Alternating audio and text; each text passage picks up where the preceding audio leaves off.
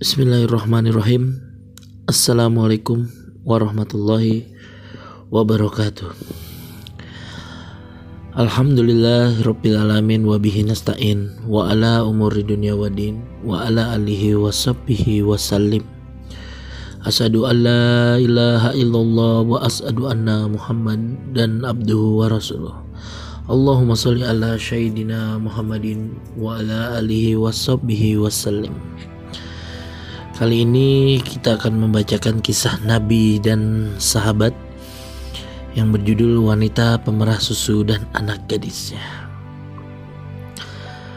Pada zaman pemerintahan Umar bin Khattab, hiduplah seorang janda miskin bersama seorang anak gadisnya di sebuah gubuk tua di pinggiran kota Mekah. Keduanya sangat rajin beribadah dan bekerja untuk memenuhi kebutuhan hidup mereka sehari-hari.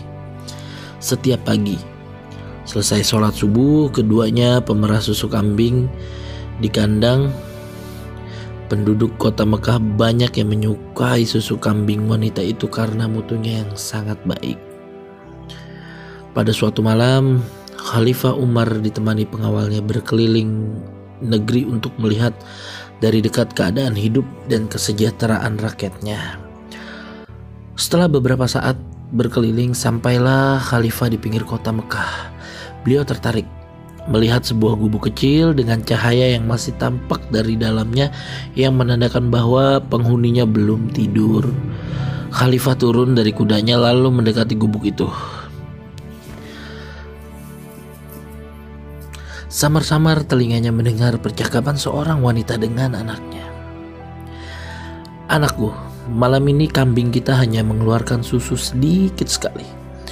Ini tidak cukup untuk memenuhi permintaan pelanggan kita besok pagi. Keluh wanita itu kepada anaknya. Dengan tersenyum, anak gadisnya yang beranjak dewasa itu menghibur. Ibu, tidak usah disesali. Ini rejeki yang diberikan Allah kepada kita hari ini. Semoga besok kambing kita mengeluarkan susu yang lebih banyak lagi. Tapi aku khawatir para pelanggan kita tidak mau membeli susu kepada kita lagi. Bagaimana kalau susu kita campur air supaya kelihatan banyak? Si anak menjawab, "Jangan, Bu." Gadis itu melarang, "Bagaimanapun kita tidak boleh berbuat curang." Lebih baik kita katakan dengan jujur pada pelanggan bahwa hasil susu hari ini hanya sedikit. Mereka tentu akan memakluminya. Lagi pula kalau ketahuan kita akan dihukum oleh Khalifah Umar. Percayalah, ketidakjujuran itu akan menyiksa hati. Dari luar gubuk itu, Khalifah Umar semakin penasaran ingin terus mendengar kelanjutan percakapan antara janda dan anak gadisnya itu. Bagaimana mungkin Khalifah Umar tahu? Kata janda itu kepada anaknya. Saat ini beliau sedang tertidur pulas di istananya yang megah tanpa pernah mengalami kesulitan seperti kita ini. Melihat ibunya, ibunya masih tetap bersikeras dengan alasannya, gadis remaja itu tersenyum dengan lembut dan berkata, Ibu, memang Khalifah tidak melihat apa yang kita lakukan sekarang. Tapi Allah maha melihat setiap gerak-gerik makhluknya. Meskipun kita miskin, jangan sampai kita melakukan sesuatu yang dimurkai Allah.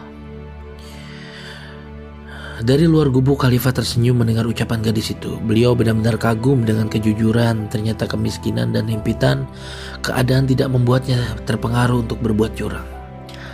Setelah itu Khalifah mengajak pengawalnya pulang. Keesokan harinya Umar memerintahkan beberapa orang untuk menjemput wanita pemerah susu dan anak gadisnya untuk menghadap kepadanya.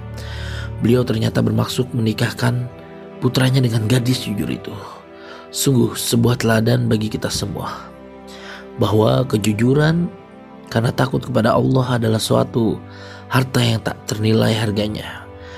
Mungkin ini yang sulit kita dapatkan sekarang.